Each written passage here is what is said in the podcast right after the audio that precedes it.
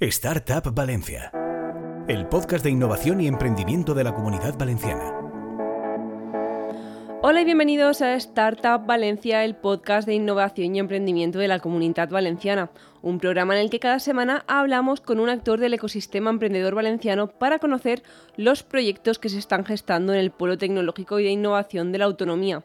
Hoy tenemos con nosotros a Pilar Prados, cofundadora y CEO de Bouncel, tecnológica con la que pretenden revolucionar la confección y gestión de los contratos. Licenciada en Derecho por la Universidad Complutense de Madrid y máster de bolsa en el Instituto de Estudios Bursátiles y muchas cosas más que ahora nos contará ella, Pilar se dedicó a la abogacía durante varios años a nivel internacional en el despacho Cuatro Casas. Fue en 2017 cuando decidió adentrarse en el mundo del emprendimiento con Willowy y más tarde con Bonesell para innovar en el área legal. Ahora nos contarás toda tu historia que es muy larga, Pilar, pero para que la gente se, ubica, eh, se ubique, cuéntanos primero qué es Bonesell. Bueno, muchas gracias, Estefanía. Buenas tardes. Estoy encantada de, estar aquí con vosotros. Eh, pues mira, Bouncel es una, es una startup, Legal Tech, eh, que montamos Marcos y yo, que Marcos, aparte de mi socio, es el papá de mis hijos, es mi todo. Y, y nada, ya llevamos tres, este va a ser el cuarto año y súper contentos porque, como, pues como me estabas presentando, realmente he viajado mucho, no he dado muchas vueltas por el mundo y fue justo al volver a, mi casa, ¿no? a Valencia, cuando nos aventuramos a, montar Bouncel. ¿Cómo surge, no? Porque tú estás ¿no? en un despacho a nivel internacional trabajando y en qué momento decides, voy a intentar ¿no? emprender esta aventura emprendedora. Pues mira, era 2017. Em, yo llevaba ya pues casi ocho años trabajando en, Cuatro Casas, en un gran despacho, y había dado pues eso, ¿no? muchas vueltas. Estuve en Madrid, estuve en Barcelona, estuve en Nueva York, hice pues mi máster en Derecho en, en la Universidad de Columbia, Viví tres años en Brasil, en Sao Paulo, y fue en esa última temporada cuando pues realmente mi papel allí era eh, canalizar la inversión de la península ibérica en la región, ¿vale? En Brasil. Y entonces, pues como, como abogada de Manei tenía muchísima carga, curraba hasta las mil, muchísimo trabajo, y vi allí muchísimas ineficiencias de cara a mejorar ese proceso de gestión de la documentación de los contratos. Claro, eh, ahí empiezas una aventura emprendedora porque previa a Bones, el que ahora nos adentraremos para explicar completamente cómo, ¿no? en qué consiste, eh, tenéis una aventura previa, ¿no? Emprendedora, un poco, eh, bueno, en el Insurtech. ¿Por qué decidís dejar el proyecto y, ¿no? y, reconducirlo a Bonsel? Justo, bueno, aquí en el fondo fue Marcos el que él cofundó ¿no? Eh, este, esta primera aventura, ¿no? Willowy. Em, yo ahí la idea era que hubiera entrado a formar parte, por así decirlo, como ellos, ¿no? De, con los socios. Finalmente, pues por así decirlo, ellos, él con sus socios no llegaron a, buen puerto, tenían pues eh, caminos o visiones diferentes y decidieron, pues oye, dar carpetazo a esa primera aventura y ahí fue cuando, pues yo le dije a Marcos, oye, mira, a mí el tema de los seguros pues como que no es mi pasión, ¿no? Pero creo que tendría muchísimo sentido utilizar, ¿no? Es decir, todo mi bagaje, todo mi know-how, toda mi experiencia todo lo que llevaba yo en la mochila ¿no? cuando llegué a Valencia y todo su expertise en nuevas tecnologías, super gurú, es decir, todo lo que él ya había aprendido, todo lo que él se había equivocado, ¿sabes? con, con, los emprendimientos y entonces al final dijimos, ¿por qué no unimos los dos mundos, ¿no? Tú y yo, y montamos Bouncel, y ese es el fruto. Claro, ¿en qué consiste actualmente la tecnología que habéis desarrollado? Eh, y un poco de qué parte hablabas de ineficiencias, pero concretamente qué, ¿no?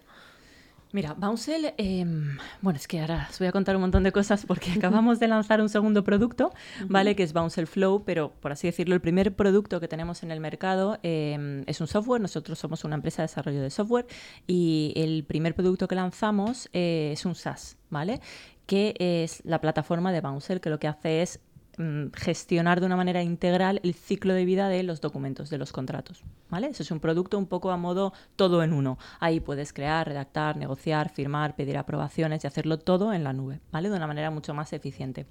Eh, la evolución, por así decirlo, natural de la escucha del mercado, ya te digo, de los clientes y al final de la demanda, es Bounce Flow, que es eh, este nuevo producto, nuestro segundo, el que acabamos de lanzar la semana pasada, que al final aquí lo que nos hemos centrado es justamente en esa primera fase de creación, ¿vale? De los documentos. Entonces, eh, me preguntabas por mi experiencia. Bueno, pues eh, los abogados, cualquier profesional que realmente trabaje con documentos, se enfrenta a una alta carga de trabajo manual. Te estoy hablando de hacer copiar y pegar, ¿vale? Para poder pues completar, rellenar tu documento. Entonces, tan sencillo como eliminar toda esa carga, nosotros lo que hemos hecho ha sido crear un flow, que es súper sencillito. Tú subes una plantilla de Microsoft Word o de Google Docs, ¿vale? Es decir, como siempre todos estamos trabajando. Eh, lo subes, nosotros lo identificamos, tagueamos, por así decirlo, esas variables que tenemos luego que cambiar, creamos una pregunta, respuesta, y con ese enlace se comparte y otra persona lo recibe y te responde. Y por arte de magia, sin mover un dedo, como nosotros decimos, recibes el, recibes el documento ya completado.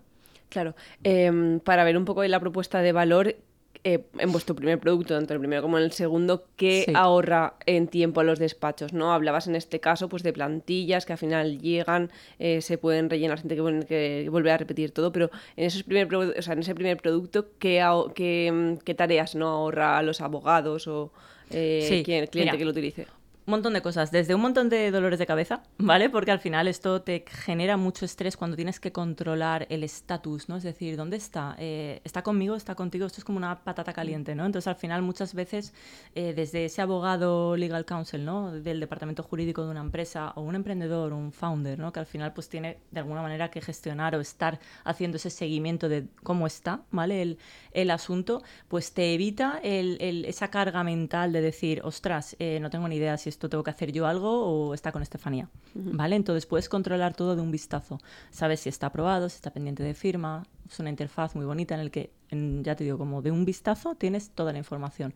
Eso por un lado. Por otro lado, te libera muchísima carga a nivel también de, de te devuelve el tiempo, ¿vale? Que muchas veces alargamos la jornada laboral eh, no porque hagamos más cosas, sino porque cosas que no deberíamos hacer las hacemos, ¿no? Entonces yo soy una gran defensora de que la tecnología realmente eh, nos devuelve ese tiempo y nos permite mediante automatizaciones súper sencillas que no requieren ningún tipo de expertise ni de conocimiento. Ya te digo, yo soy abogada de profesión, ¿vale? Y ahora dirijo una empresa de software, ¿vale? Es decir, que realmente mm, el producto es para cualquier persona, no hay, no hay barreras. Y ahí pues te permite hacer muchas más cosas y dedicar la energía a lo que realmente te importa. Claro, hablabas de que el producto es para cualquier persona. ¿Qué tipo de clientes tenéis? Sí, tenemos dos perfiles. Uno em, más enfocado a abogados, ¿vale? Principalmente trabajamos, ayudamos a departamentos jurídicos de empresas medianas, principalmente.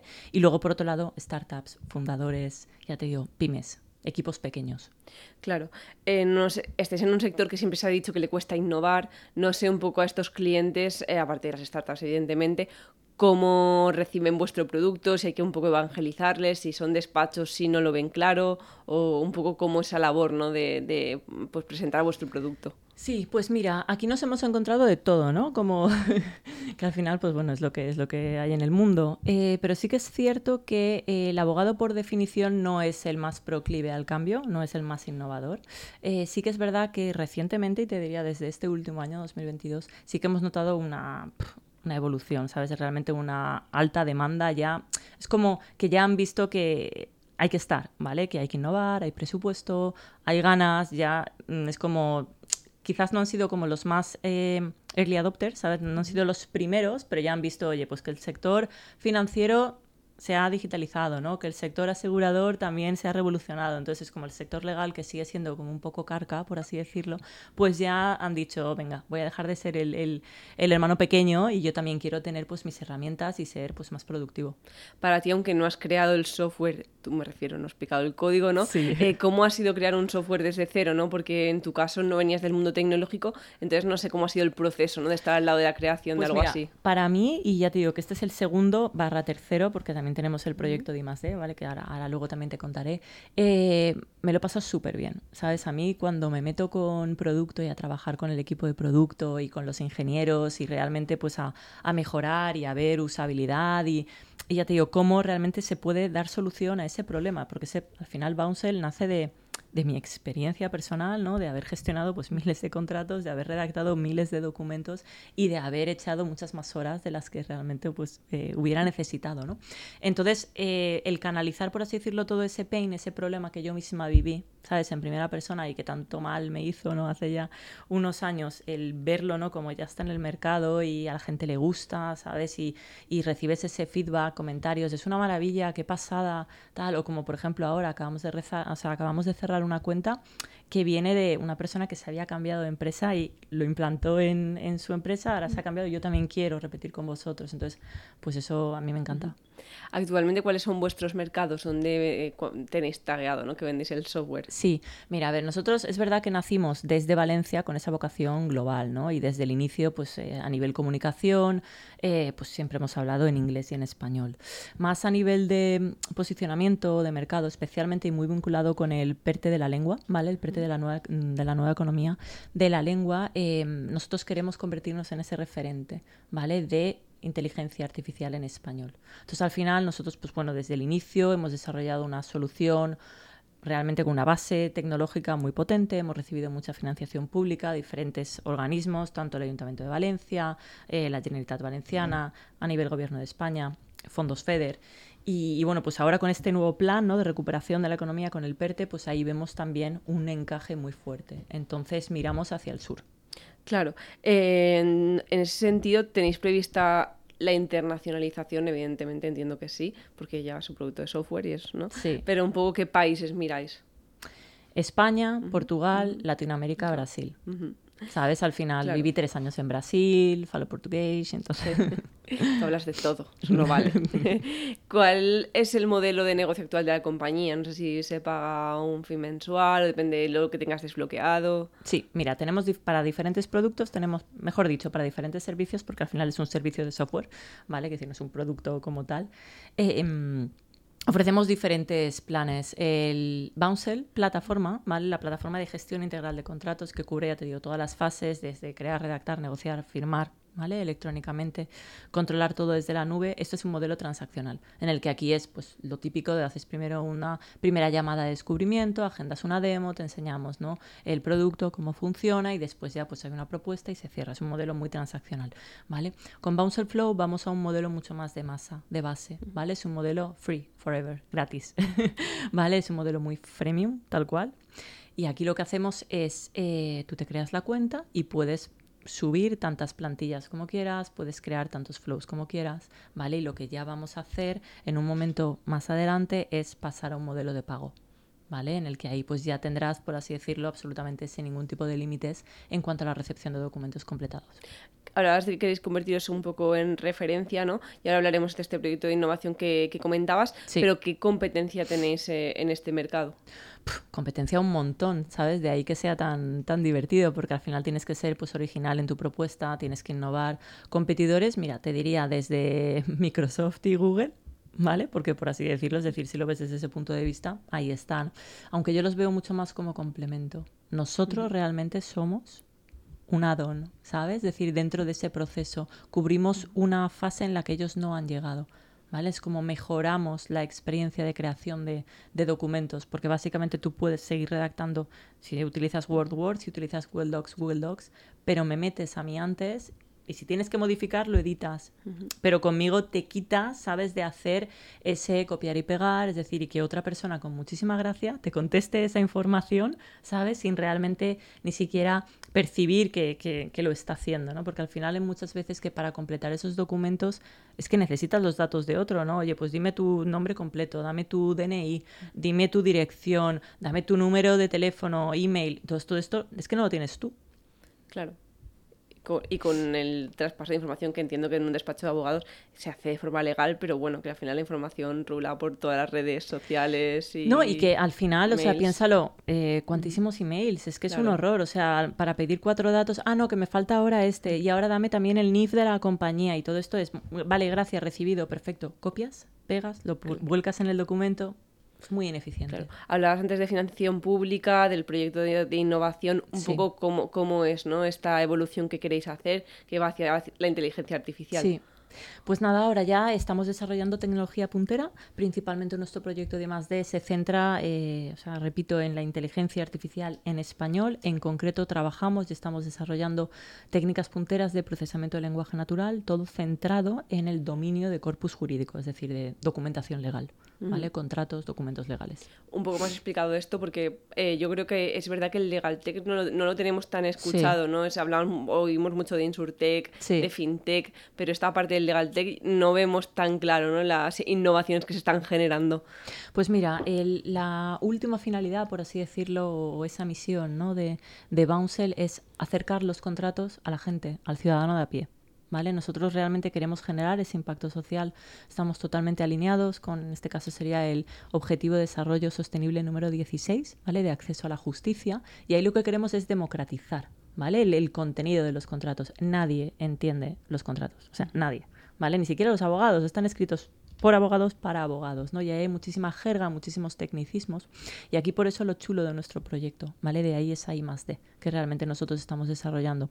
Va por capas. Con procesamiento de lenguaje natural lo que conseguimos primero es identificar cuáles son esas palabras clave, cuáles son esas entidades. Entonces reconocemos, ¿vale? Como las palabras más importantes del documento. Esto te habilita a preparar unos resúmenes extractivos, sintetizar, ¿vale? La información, que luego nos habilita a traducir esa redacción que está en como jerga legal en lenguaje que todo el mundo entienda, accesible. Hablabas antes de uno de los PERTES ¿no? que, os habéis presentado, eh, o bueno, que os vais a presentar porque no sé si ha salido ya. Em, un poco, ¿es un proyecto similar o está, enfocado hasta a lo que estabas comentando ahora? Es uno de los, creo que 11 em, proyectos no estratégicos, tractores, ¿no? de cara a la recuperación de la economía y en concreto eh, promueve el posicionamiento del español como uno de los principales activos, ¿vale? Que tenemos en España. Entonces nosotros ahí vimos que teníamos, estábamos totalmente en la misma página y súper alineados. Ya mantuvimos algunas reuniones eh, y estamos a la espera de que salga la convocatoria, por así decirlo, oficial, formal, para ya pues poder eh, presentar nuestra solicitud y dar continuidad a nuestro proyecto de I+D. Formáis parte de Startup PV, o al menos habéis formado parte. Seguimos, seguimos. allí. Sí. un poco que os ha aportado estar allí. Pues muy bien, la verdad es que yo, lo que siempre cuento, o sea, yo estudié en Madrid, en la Complutense, pero la verdad es que desde 2019 mi casa aquí en Valencia está en la UPV, ¿no? que es donde sí que estudió Marcos como ingeniero informático, y estamos muy a gusto, hemos ido evolucionando, ¿no? empezamos en un coworking, pasamos de, fase, empezamos en un primer despacho más pequeñito, ampliamos a, uno, un segundo, ahora ya tenemos uno más grande, conforme va creciendo el equipo y muy bien, muy contentos. Eh, no sé si habéis cerrado alguna ronda de financiación o de momento habéis ido ¿no? un poco avanzando con esta financiación pública.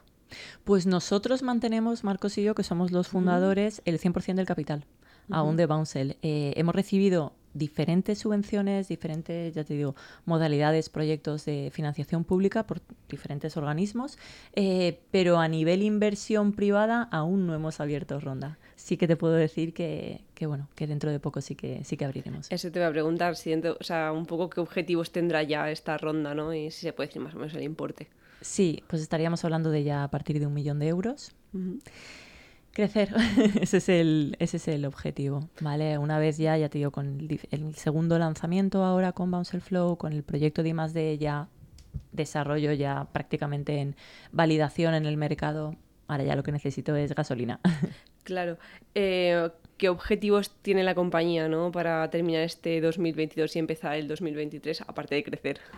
Pues mira, para acabar este 22, nosotros lo que queremos es em, por así decirlo, validar este segundo producto que hemos lanzado, Bouncer Flow, realmente eh, conseguir esa, esa buena base, ¿vale? Que, que, el producto se haga, pues oye, realmente que encaje, ¿vale? A nivel uso, mejorar, pulir lo que sea necesario para ya meterle mucha más caña para funcionalidades y mayor beneficio en el, en el 23 hacia dónde evoluciona el legal tech, ¿no? Porque, como decía antes, lo tenemos como menos manido, pero no sé si hay una tendencia clara que las startups van hacia ahí o la tecnología va hacia ahí, aparte de lo que comentabas, pues un poco al final de resolver eh, la burocracia excesiva, ¿no? Del mm, ir y venir de correos y demás, pero si tiene como una visión clara hacia dónde va.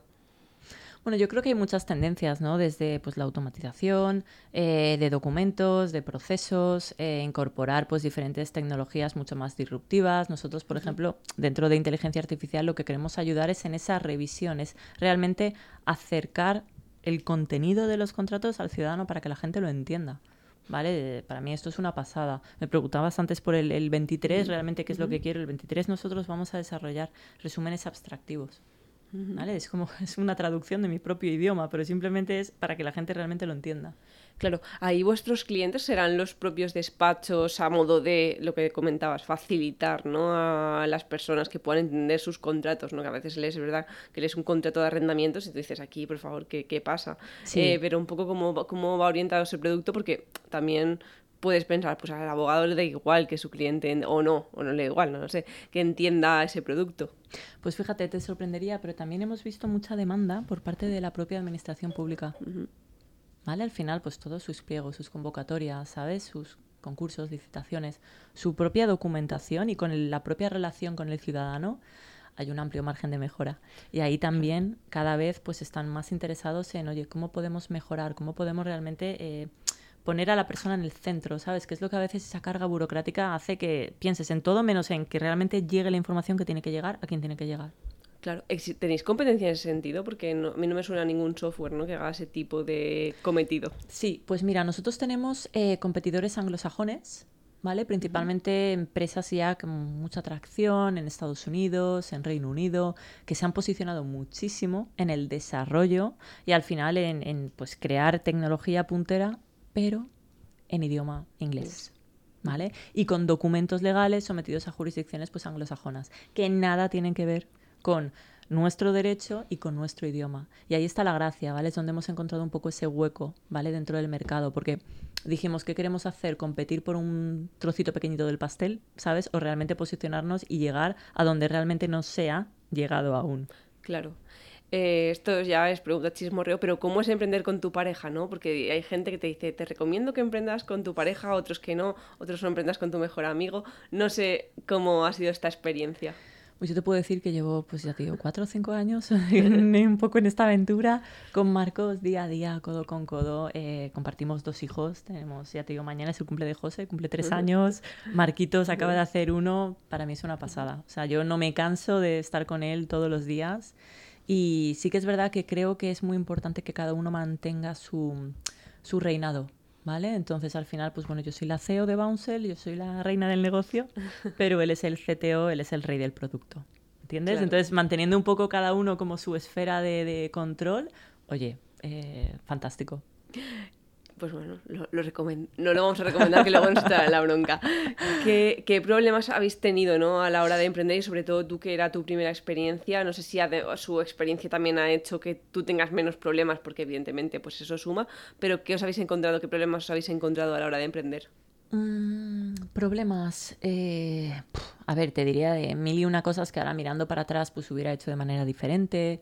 Eh, es verdad que nosotros cuando empezamos ¿no? con Bouncer, con la startup, pues eh, te estoy hablando, eso fue en enero del 19, dos semanas después me enteré que estaba embarazada de mi primer hijo, entonces pues bueno, quizás si hubiéramos puesto, por así decirlo, un poco más de cabeza en el proceso, pues a lo mejor nada de esto hubiera pasado. No me arrepiento de nada, pero son cosas que a mí me han marcado, ¿no? En la toma de decisiones, de por qué yo he decidido, pues a lo mejor no abrir una ronda de inversión y tener a nadie, por así decirlo, que me fiscalice, controle, porque a lo mejor necesitaba esa libertad para poder compaginar con, pues eso, ¿no? La, eh, con mi familia. Entonces, bueno. Claro, se iba a decir alguna vez, eh, sé que es un tema que a mí no me gusta sacar, ¿no? Pero eh, de hablar del proceso de emprender y ser madre, ¿no? Porque siempre parece las mujeres, solo hablamos con las mujeres de esto, pero tú lo has hablado alguna vez. Sí. ¿Cómo, cómo se compatibiliza esta experiencia, ¿no? Porque en tu caso, además, a es, es, favorable, ¿no? Comparado con tu anterior trabajo que te capitalizaba todo el tiempo, es un plus.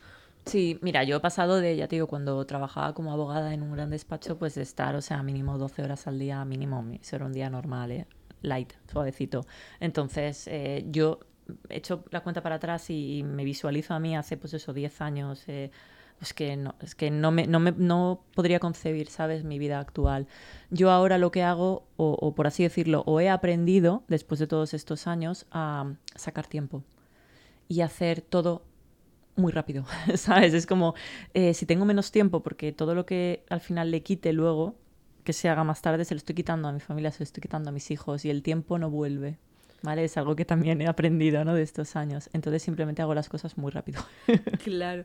Pues estamos terminando esta entrevista. Eh, no sé qué recomendaciones podrías hacer tú a gente que, está empezando a, a emprender, a montar su propio proyecto. Em, que formen parte del ecosistema, que no se queden en su casa aislados, que se unan. Startup Valencia en ese sentido es maravilloso, como ya te digo, como aglutinador, que hablen con cuantos más emprendedores puedan mejor, porque es que no hace falta reinventar la rueda, ¿sabes? Lo que hace falta es saber preguntar, entonces estar bien rodeado. de hecho, tú que eh, has estado en Estados Unidos estudiando, em, no sé si ves tanta diferencia, ¿no? Entre emprender, o sea, no se aprendido allí, pero entre, entre el ecosistema de allí, ¿no? Y lo que te encuentras aquí, porque es verdad que esto va creciendo poco a poco y no sé un poco cómo valoras lo que está surgiendo aquí. Bueno, yo siempre digo que al final yo me fui de Valencia con 18, volví con 30 y te puedo decir que es una pasada Valencia cómo ha cambiado. Cuando yo crecí no era ni por asomo la ciudad que soy de innovación, de, de eso, de, de emprendedora, al final tecnológica, de gente internacional. Ahora mismo es increíble. Genial, pues se nos ha terminado el tiempo. Esperamos que en el futuro veamos ahí los abstracts de los pliegos y los contratos. digamos, esto es de Bonsel y nos facilita la vida. Próximamente. pues muchísimas gracias, Pilar, y a vosotros esperamos en el próximo programa. Gracias. Encuentra todos nuestros podcasts en nuestra web 999plazaradio.es o en tu plataforma preferida. 99.9 Plaza Radio, la voz de Valencia.